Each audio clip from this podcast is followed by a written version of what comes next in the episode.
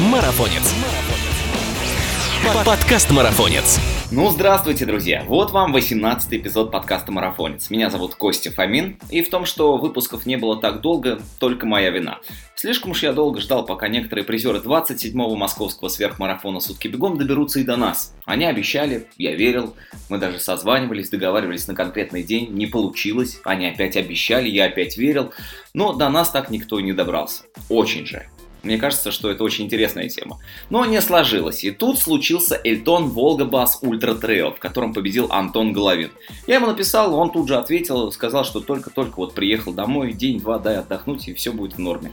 После сам он ответил, что готов, и уже на следующий день мы созвонились. Все четко, по-мужски, сказал, сделал. Итак, в гостях у меня сегодня победитель Elton Volgabus Ultra Trail 2015 на 100 километров, трехкратный победитель Golden Ring Ultra Trail 100 километров, победитель Транс Урал Марк Котх, ну а теперь еще и рекордсмен 100 мильника Эльтон. Это Антон Головин. Антон, здравствуй, доброго утра, приятно, что мы с тобой все-таки созвонились так быстро, надеюсь, что эмоции после ультрамарафона Elton Volgabus Ultra Trail еще не остыли, и тебе будет что рассказать нам сегодня. Э, здравствуйте. Конечно, еще не остыли, нахлынывают снова и снова. Сходу хочется поздравить тебя с победой на дистанции 100 миль, э, с рекордом трассы. Это реально очень круто и нереально очень сильно. Вот тут вот по-другому, наверное, не скажешь. Если кто-то не знает, Антон преодолел 164 километра на 1 час 42 минуты быстрее ближайшего преследователя. То есть за 13 часов 12 минут 2 э, секунды, так? Да, Спасибо за поздравления, да. А, как ты это сделал? Тут либо фокус, либо чудо. Есть какой-то вот третий вариант? Ну, третий вариант это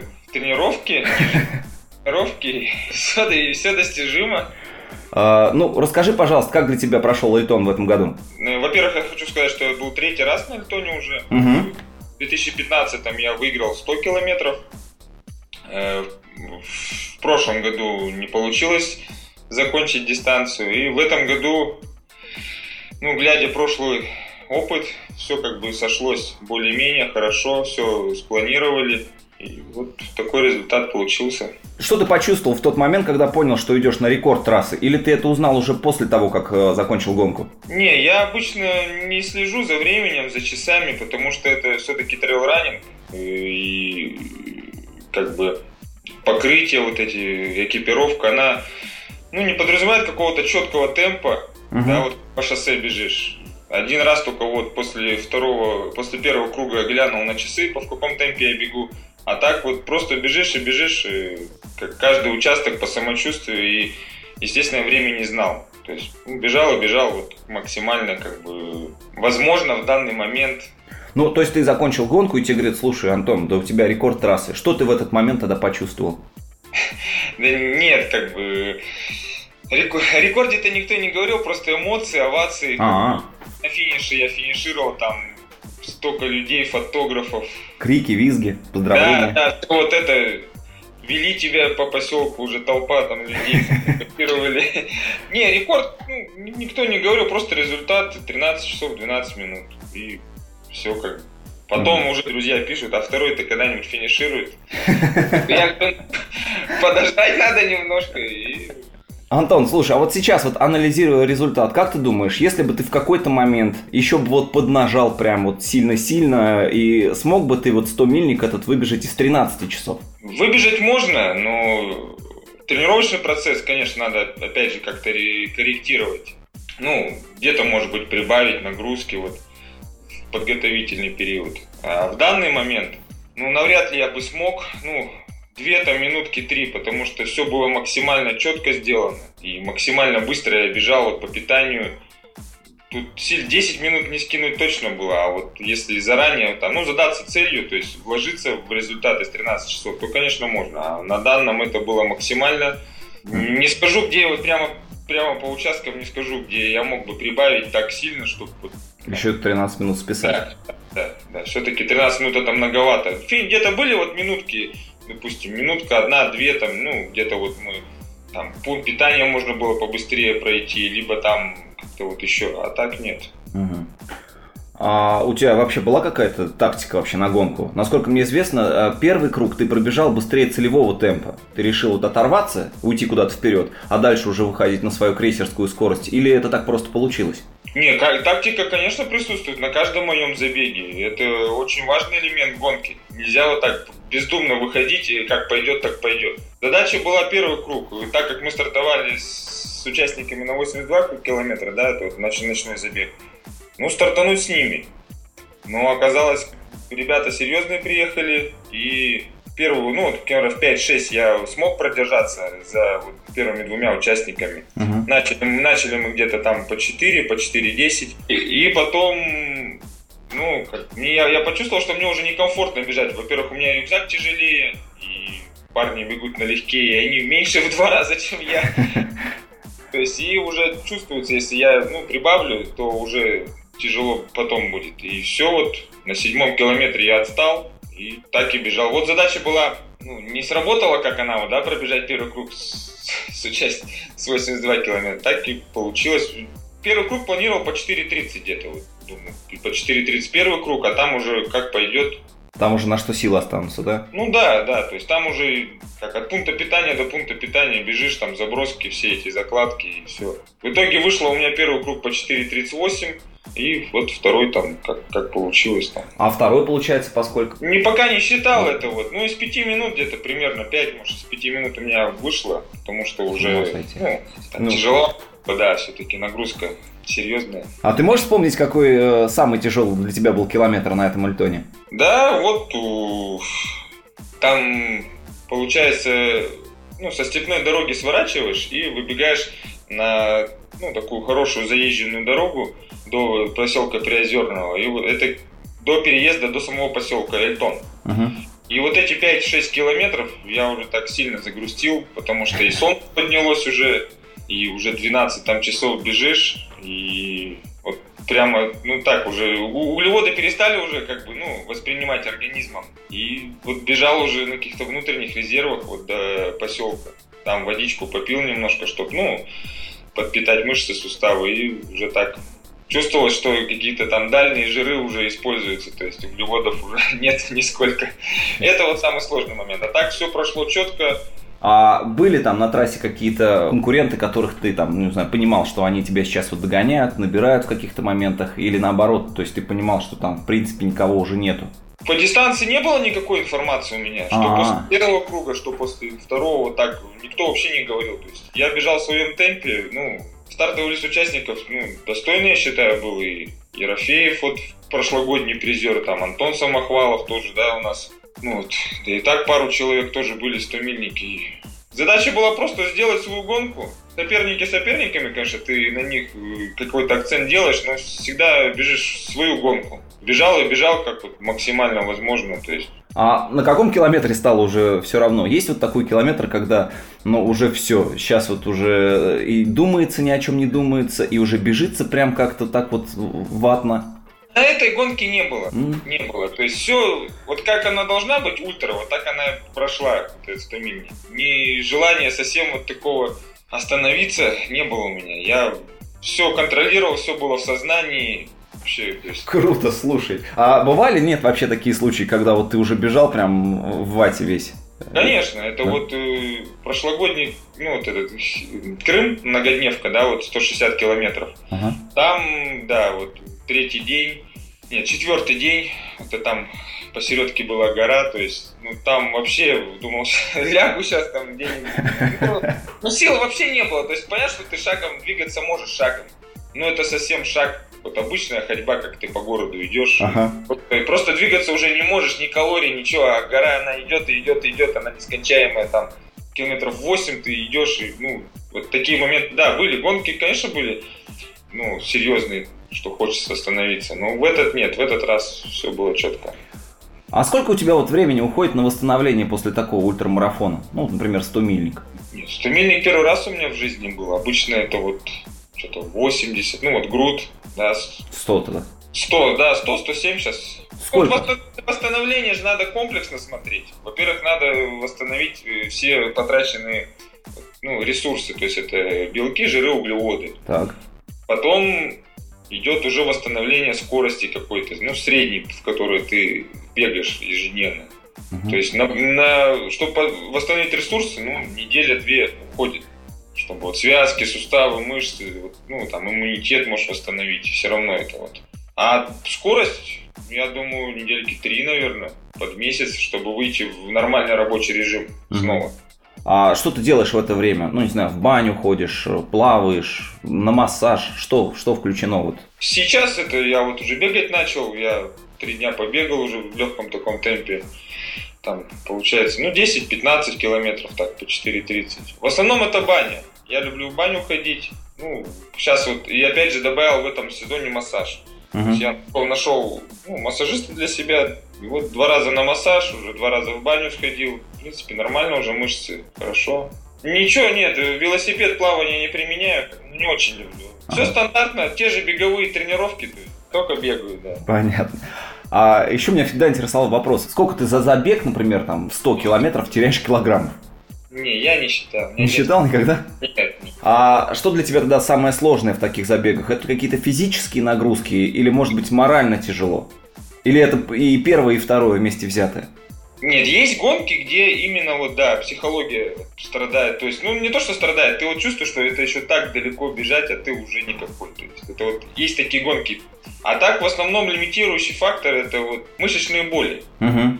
То есть, калории калориями ты, в принципе, всегда можешь и покушать, и остановиться, ну, вот, вот это все как бы сделать. А вот мы от мышечных болей сложно избавиться. Ну, это вот мышцы там бедра, вот, там икроножные мышцы. Это вот лимитирующий фактор. Ну, повреждение мышц. То есть мышцы уже настолько повреждены, уже э, ты при каждом ударе ощущаешь какие-то боли. Uh-huh. Так, так же вот на Эльтоне было. У меня за 40 километров до финиша вот э, уже икру правую прямо всю сковала, то есть, ну, сильно уже повреждения были. Она прямо, ну, вот как комок. Кожная мышца это сплошной был комок. Ты она вот как камень у тебя дергается, и потом уже на надкостницу это все ушло.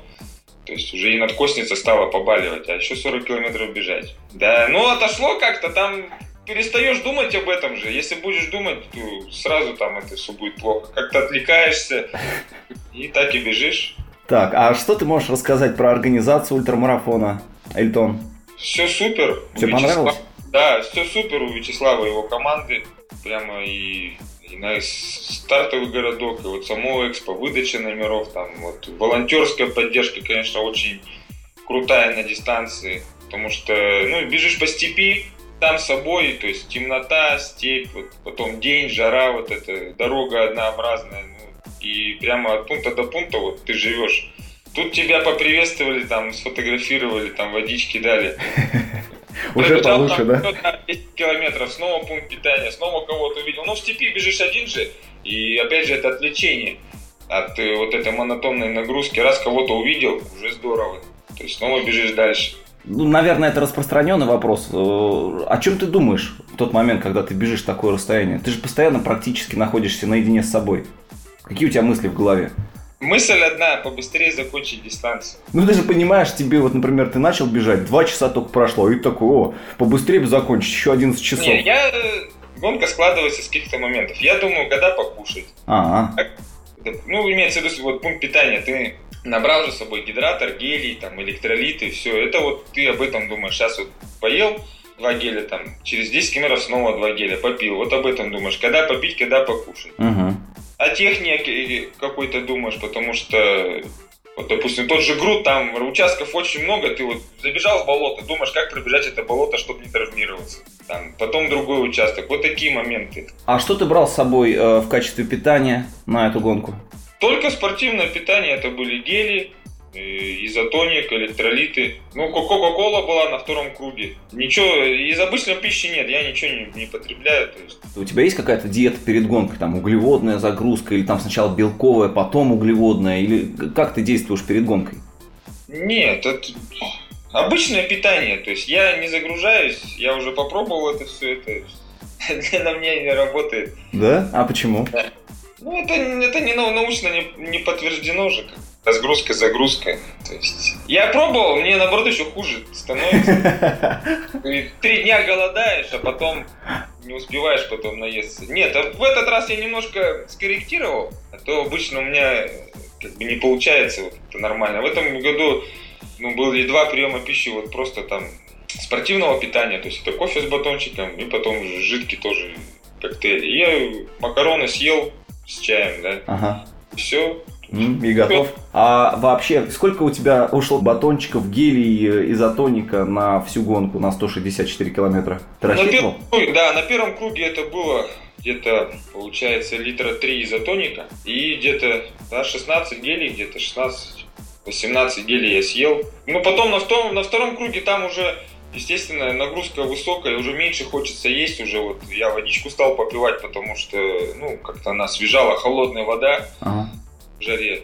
Ну, те же гели, те же потом смузи, ну, эти вот тоже спортивные смузи, они более жидкие. Мгм. Тот же изотоник, ну и Кока-Кола добавилась. То есть вот у меня были три заброски там по кругу, то есть это 20 там 50 и 66 километр. На этих кругах я еще Кока-Колу и приготовленной ну, попил, своей. Мгм.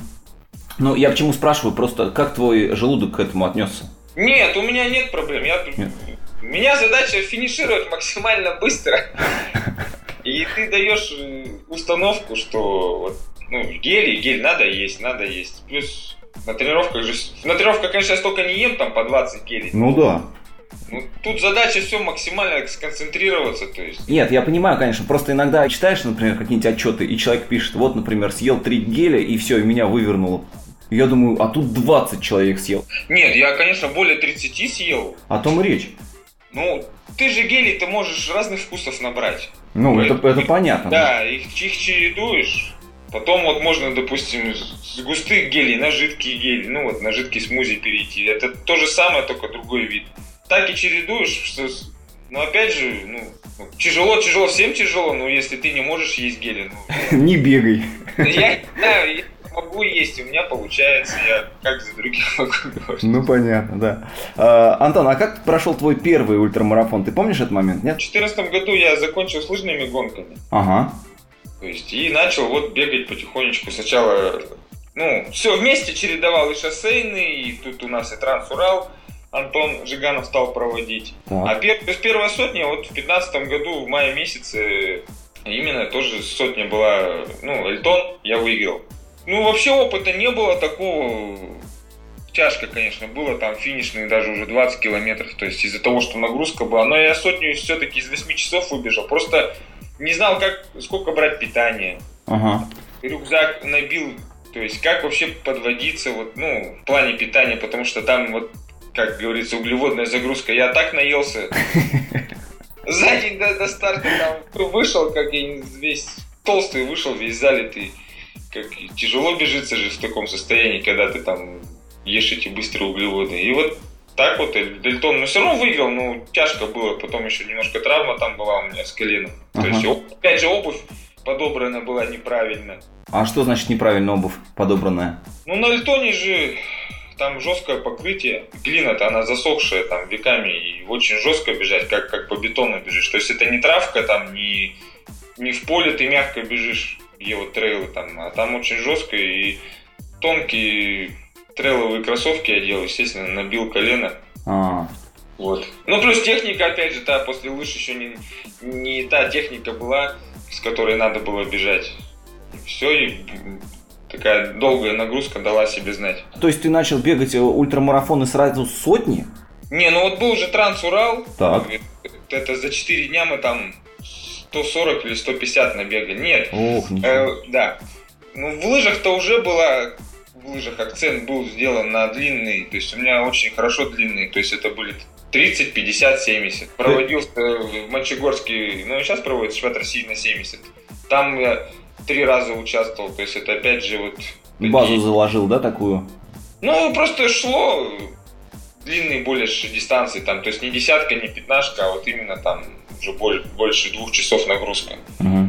И все. А как, ты, пере- как ты перейдешь там на быстрый? Ну, марафон я бежал там 2.30, ну, что 2.30? Че 2.30? Ну, конечно. А, Антон, а еще скажи, пожалуйста, вот нашим слушателям, может быть, есть какие-то секреты и хитрости подготовки к ультрамарафону? Да ничего, тут ничего скрытного нет. Надо, во-первых, э, изучать свой организм. Так. Да, то есть надо не следовать там шаблонам из интернета, которые написаны, или советы друзей, а я вот бегаю 100, а, а я вот не бегаю 100. То есть надо слушать свой организм. Сделал тренировку, запомнил свои ощущения, там, сделал длительную, то также запомнил, как работает организм.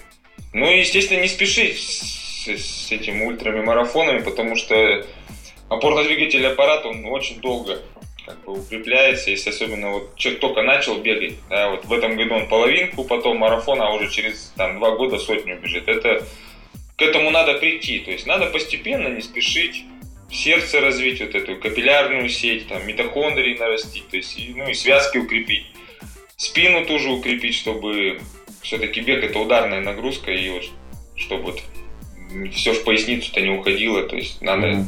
сильные мышцы кора иметь бегаешь и бегаешь, как бы. Все так просто. Монотонно, конечно, это все, потому что, ну, такой вид.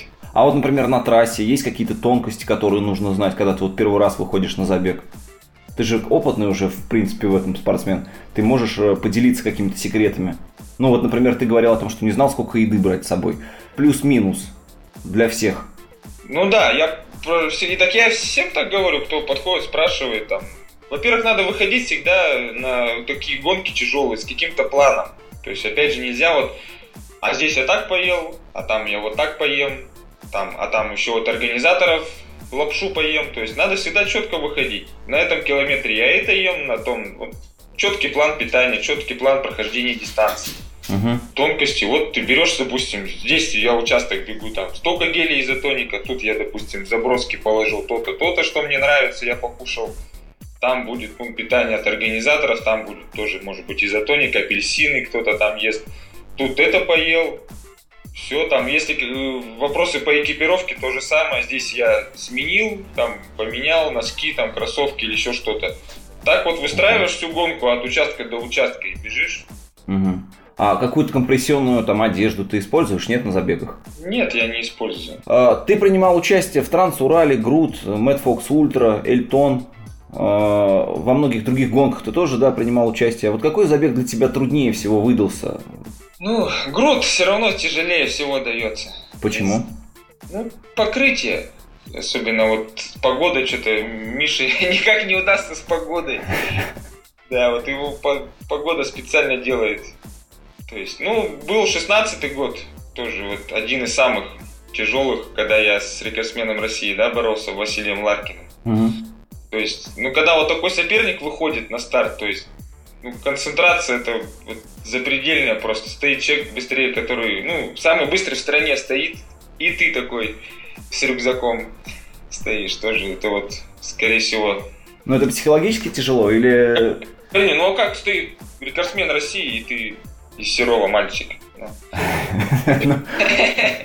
Все равно тяжело. Конечно, я выиграл. Вот именно, что психологически ну, победил его.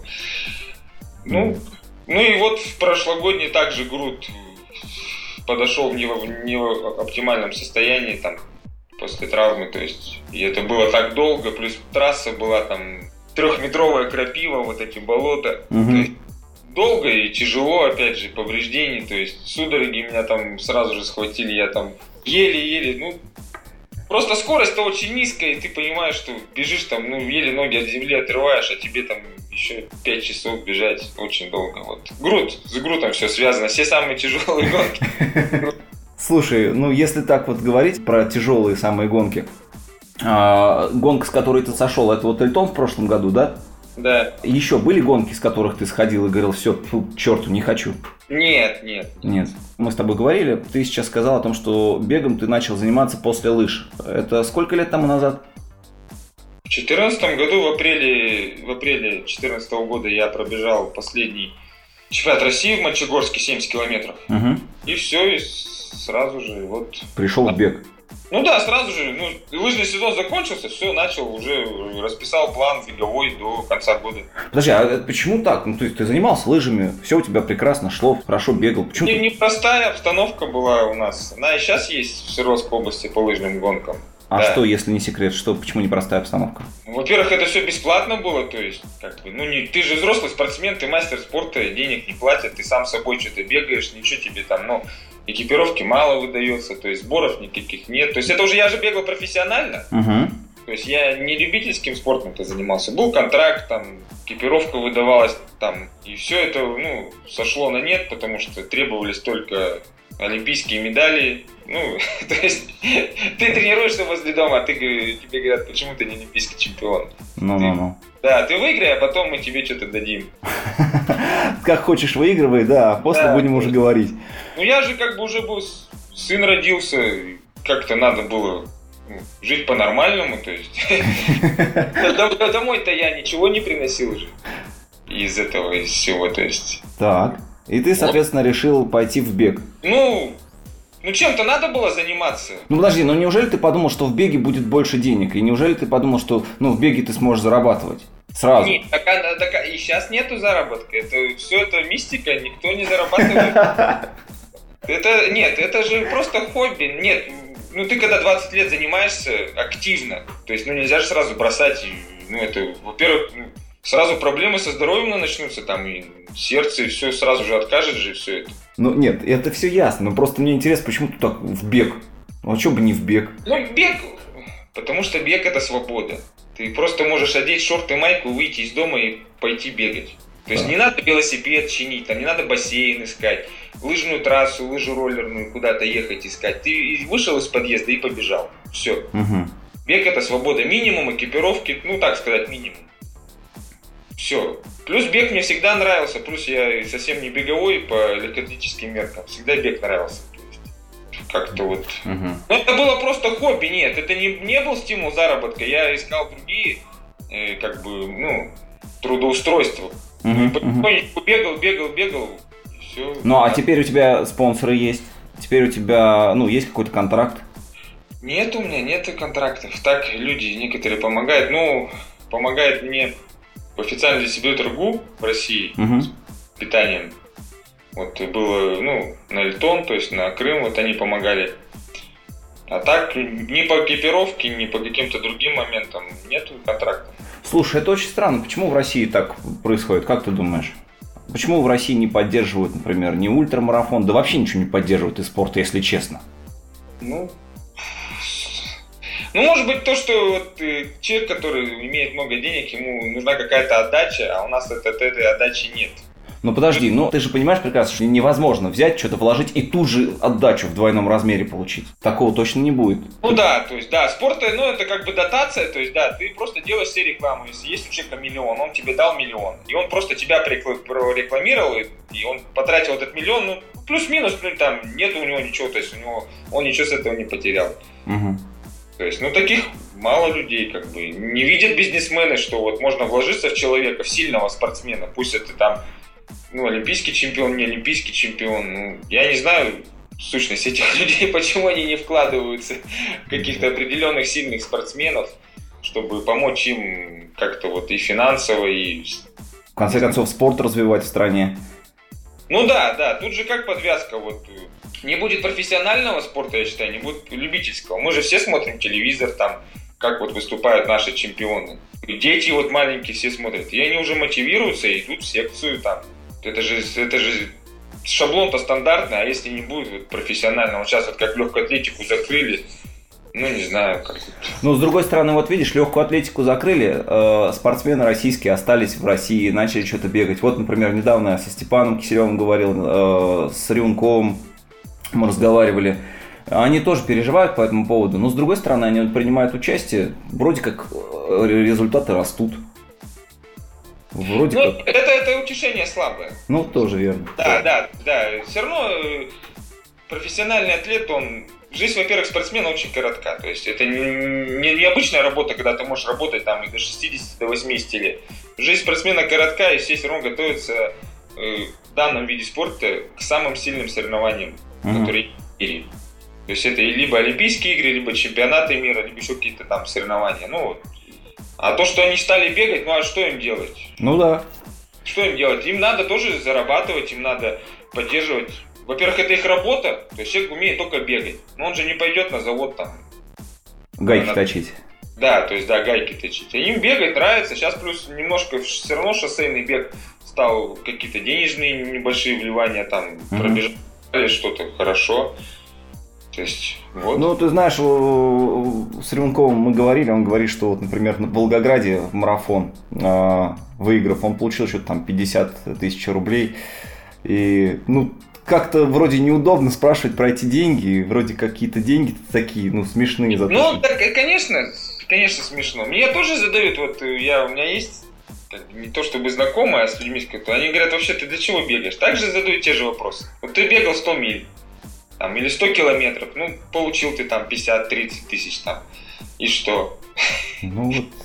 Ну, я так и отвечаешь, мы этим живем, то есть, ну, не всем же быть миллиардерами, там, как говорится, и- Слушай, ну ты прав здесь, я тоже такого же мнения, потому что э, можно быть миллиардером, но быть совершенно несчастным человеком, да. ты прав. ну, просто надо понимать, что человек родился только вот для данной профессии. Так же, как и я. Я родился только спортсменом. То есть так же, как и Реонков, там, Степанов, все. То есть они родились спортсменами, у них это хорошо получается. А то, что у нас в стране такая ситуация, ну, ну что теперь, нам всем руки сложить и пойти вот именно что на завод всем, да, там. Нет, мы рождены этим бегать, ну как, как получается, крутимся, как есть. Но это любимое дело, ты выходишь с радостью, бегаешь гонки. Пусть ты даже не выиграл, но там ты вышел, э, там поборолся. Все равно это плюсы. Антон, ну знаешь, вот честно, мне лично обидно за таких ребят, как ты, как Степан, как Леша. В общем-то, понимаешь, э, как раз таки обращая внимание на таких людей, кажется, блин, круто, если он может, ну значит я тоже, по крайней мере, попытаться могу. А когда э, руки опускаются, такие, да ну нафиг, я вот все с этим забрасываю и думаешь, ну а смысл мне-то пробовать? Если даже такой человек бросил все, мне смысл пробовать, понимаешь? Тут уже как, надо понимать, сам вид спорта, легкая атлетика, не, не- это не игровые, не игровые виды спорта, да, как хоккей. И, э, Надо просто строить инфра- инфраструктуру. То есть взять Европу, Америку, в каждом дворе стадион легкоатлетический. Так как взять, допустим, бассейнов, сколько вот я читал, 300 тысяч бассейнов на страну. А к- этих катков взять в Голландии. Тоже в каждом городе каток, там 300 катков на страну. Страна на велосипеде можно объехать. Также и здесь. Легкая атлетика все равно, ну, понятно, можно выиграть там берлинский марафон, там, получить какие-то там от спонсоров миллион, там, как Мо Фара. Ему за выход только миллион заплатили долларов. А так, ну, обычные работы, это выходишь там, ну, условно говоря, получаешь какие-то зар- зарплаты. Но инфраструктуры нет, отсюда вот эти все страдания происходят. Бежишь там в Волгоград, жара, там круг, сделали 2 километра, вот ты бежишь по этому кругу. Ну, в чем проблема сделать из точки в точку, как вот major. Также мы все тренируемся. У нас вот нет условий, нет стадиона, нет каких-то восстановительных центров, вот в Екатеринбурге, допустим. Мгм. Нету куда сходить-то, подлечиться там или еще что-то. Это обычные больницы, но это нету вот спортивных врачей. Вот этой всей инфраструктуры нет в большинстве городов. Да, есть какие-то участки, может, в Москве, там, в Питере, там, при институтах или какие-то лаборатории сейчас открываются. Но это разово, когда там бегает уже столько тысяч человек, и ну, вот. в этом больше, больше ты ну, жалуешься вот на это. Да, надеюсь, что рано или поздно это у нас изменится. Надеюсь, что рано или поздно спонсоры придут, будут поддерживать действительно талантливых ребят, потому что все это пока очень плачевно. Но, с другой стороны, вы не сдаетесь. Вот это тоже очень радует. Я когда разговариваю с такими ребятами, думаю, блин, вообще не унывают. Ну, да, получаем так, но что поделаешь, будем бегать так, значит. Глядишь, дальше будет что-то развиваться. И все верят как-то в такое светлое будущее. Круто. А, Кстати, ты в курсе, да, вот недавно совсем в Москве прошел ультрамарафон «Сутки бегом». Ну, по стадиону, да. Да, да, последний. Да, ты да. никогда не думал об этом? Может быть, ты там примешь участие в 24-часовом забеге? Пока это... Ну, нет, мысли-то, конечно, есть, но по стадиону вот пока. Не очень, да? Да, Весь формат, да. Опять же, это за просто так. Ну да, ну да. Это правда. Получишь ты разряд этот. Ну, Кто-то бегает, там нет, выступают участники только ради разрядов. Но у меня есть разряд мастера спорта по олимпийскому виду. Ну, ну получу я мастера, да и что дальше? Ну, просто... э, Просто получил и получил. Да, не, не холодно, не жарко от этого. Никаких эмоций. А сутки пробежал, весь, весь травмировался, все равно это как бы, ну, такой нагрузкой. Плюс нет того праздника, который есть, допустим, на Груте. Там, да взять московский марафон, там, там, Вальтон. То есть там устро- устраивают шоу, праздник. А тут вышло 10 человек.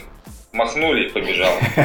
Местечковая такая разборочка, Ну, да? вот, вот своя, как бы у них вот тусовочка, как бы культура вот у них такая суточная, то есть вот они бегают вот в своем, то есть я пока, ну, в будущем, может быть. Плюс, я говорю же, закрыли. Допустим, если ты отобрался на чемпионат России, ладно, тебя повезли на чемпионат мира.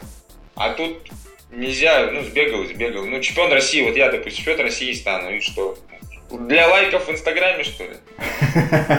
Ну да. Надо же все равно как-то немножко более шире, шире мыслить ты как да, что-то в семью принести от этого результата. Ты же потратишь полгода, год на это, может быть и больше для выхода на этот старт. А что ты взамен-то получишь? Ну, грамоту и медальку, таких вон целая кладовка уже этих грамот. Это мои мысли лично. Я никого не, не, не призываю там думать так же. Это вот лично мои мысли. Нет, я понимаю, конечно, если у тебя ребенок, если у тебя э, семья, о, о чем речь-то, их же тоже нужно как-то кормить. А ты, кстати говоря, работаешь еще где-нибудь? Нет, вот немножко вот спортивным питанием занимаемся, помогаем. Ага.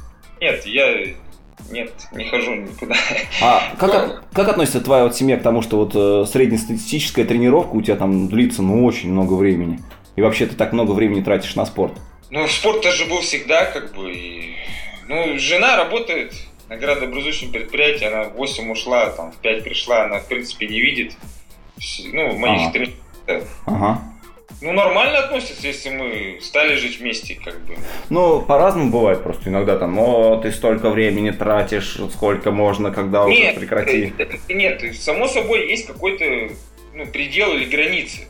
То есть я планирую уже так, чтобы и семье уделять время, угу. и тренироваться. Конечно, если я вот ну, сутками буду тренироваться, там, вышел из дома и пришел ночью никого, то есть это, конечно, будет не очень. Надо же, допустим, выходные я планирую утренние тренировки, то есть там встал в 6, до 10 отбегал, 4 часа там, ну можешь 60 сбегать там за 4 часа, все, там с 12 до конца дня у тебя пошли там, ну вот все, все с семьей связано. Так же, как среди недели, пока там сын в садике, жена на работе, ты все эти тренировки сделал вечером, семейные дела, также гуляем, секции. А ты сына а, отдал уже в какую-то секцию? Ты его куда-то определил уже? Нет, он в садике, ему 5 лет. А. Ну, мы, мы ходим, у нас местные, тут так просто пока. Угу. Нет. Ну, а ты хочешь его как-то... Нет, спорт? нет, я не... Нет, спорт... боже упаси.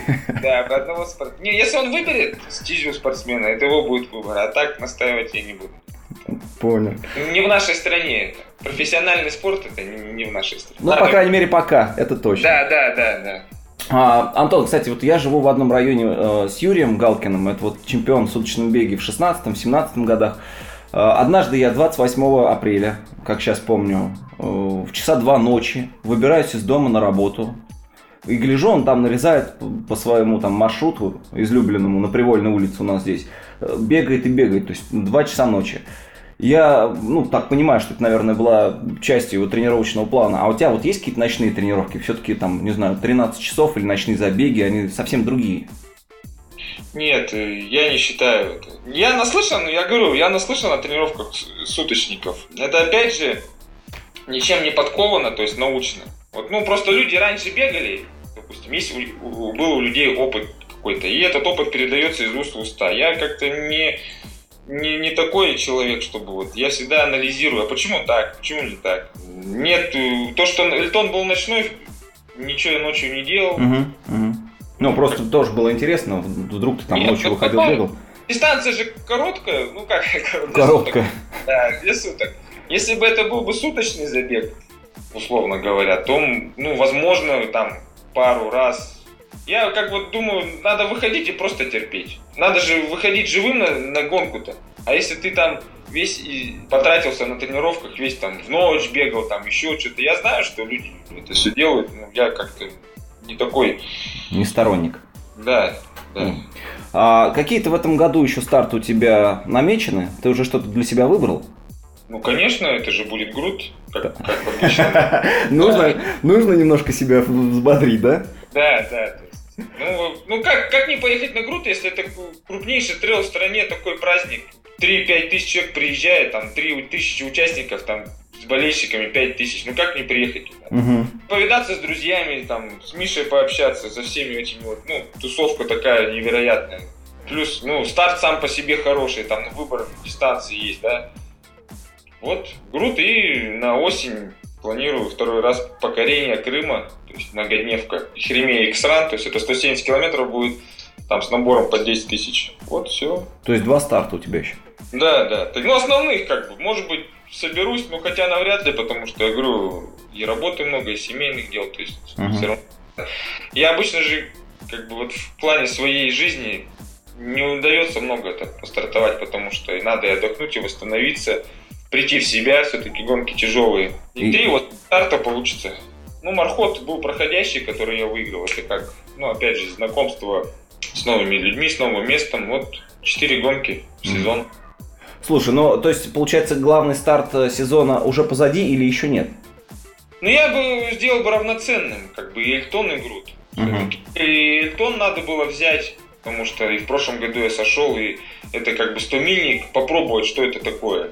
Но игру-то тоже нельзя списывать, если то будет максимальная концентрация, все по максимуму, опять же. То есть, в общем-то, на, на грудь ты э, намерен побеждать, пусть все знают. Ну, максимальный результат. Вот в данный день, насколько я буду, я побегу максимально. А на Крым я все-таки еду за опытом, потому что горных забегов у меня мало. И в Европу не получается выезжать. Просто опыт, опять же, крутая организация в России, такой набор, классно, все съездить за опытом именно горных. Вдруг получится когда-нибудь там на UTMB поехать, хоть знать, что это такое. С Эльтона же не поедешь на трейл, который там с набором в 10 тысяч. Ну, так, конечно. Да, так же нельзя делать. Антон, мы аудиоподкаст э, и стараемся не отпускать своих гостей, пока они не пройдут супер спринт. Это серия из пяти вопросов, на которые ты можешь отвечать как угодно. Готов? Да. Если не бег, то какой бы вид спорта ты выбрал? Лыжные гонки.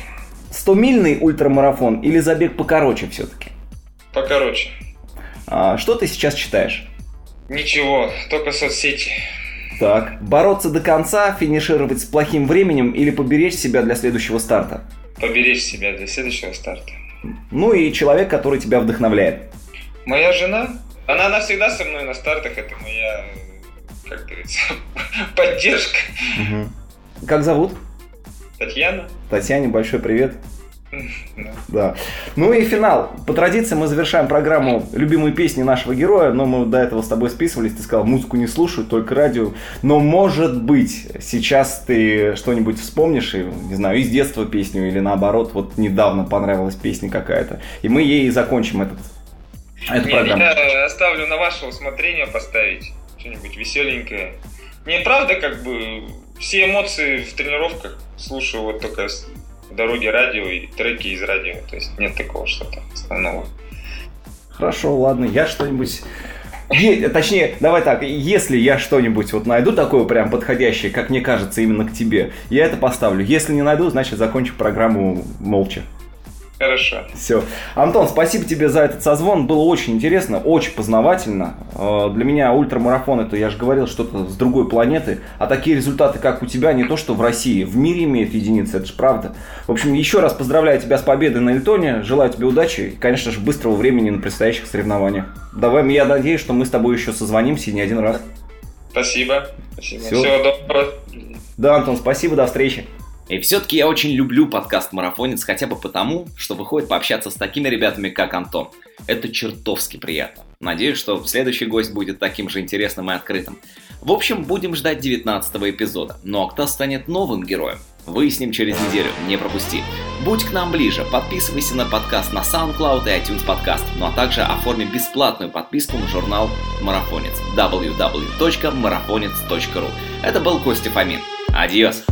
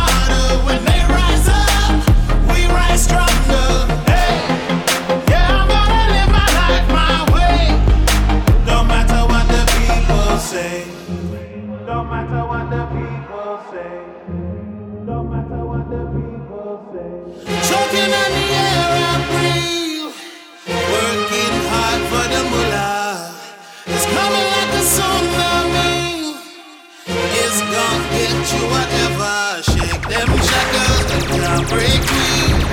Worth getting don't come for free. Peace, love, and unity. We all in this together. Voices heading new things.